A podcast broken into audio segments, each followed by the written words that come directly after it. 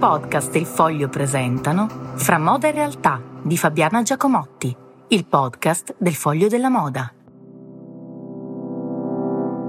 Buongiorno, pochissimi minuti in realtà dall'inizio delle sfilate, delle presentazioni, degli eventi di Milano Moda Donna eh, estate 2023, quindi Stiamo entrando nel vivo in Italia di quella che è la stagione delle presentazioni, un paio di considerazioni eh, su nomi di imprenditori ma anche di brand che sfileranno in questi giorni.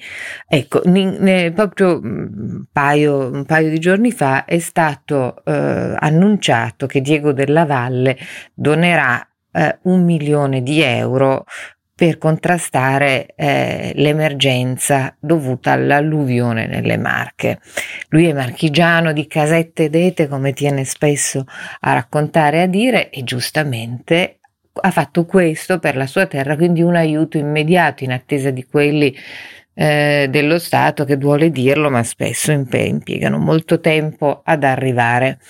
Eh, al, sempre la settimana scorsa, eh, su un altro fronte, eh, il patron di Prada, Patrizio Bertelli, ha annunciato che aumenterà la busta paga dei dipendenti, dei, delle migliaia di dipendenti italiani di Prada eh, per contrastare eh, l'aumento dell'inflazione. Lo stesso aveva fatto Brunello Cucinelli pochi mesi fa.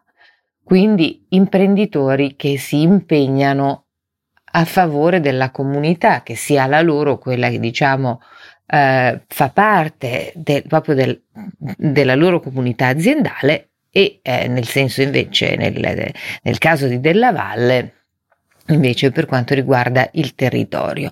Io quando leggo queste bellissime notizie eh, in realtà mi pongo sempre una domanda, ma gli altri settori fanno lo stesso? Uh, abbiamo già avuto modo in questo podcast di eh, raccontare, di analizzare quello che è il sentimento uh, di pregiudizio che avvolge questo settore. E sembra sempre che gli imprenditori della moda debbano in qualche modo uh, giustificarsi o perlomeno sostenere il fatto di eh, produrre dei beni non del tutto indispensabili impegnandosi per la comunità, impegnandosi, dimostrando di essere eccezionali imprenditori dal punto di vista etico, morale, che è una cosa bellissima, ma la domanda è, ma non dovrebbero essere proprio tutti? Invece per quale motivo continuamente c'è questa necessità che la moda giustifichi se stessa?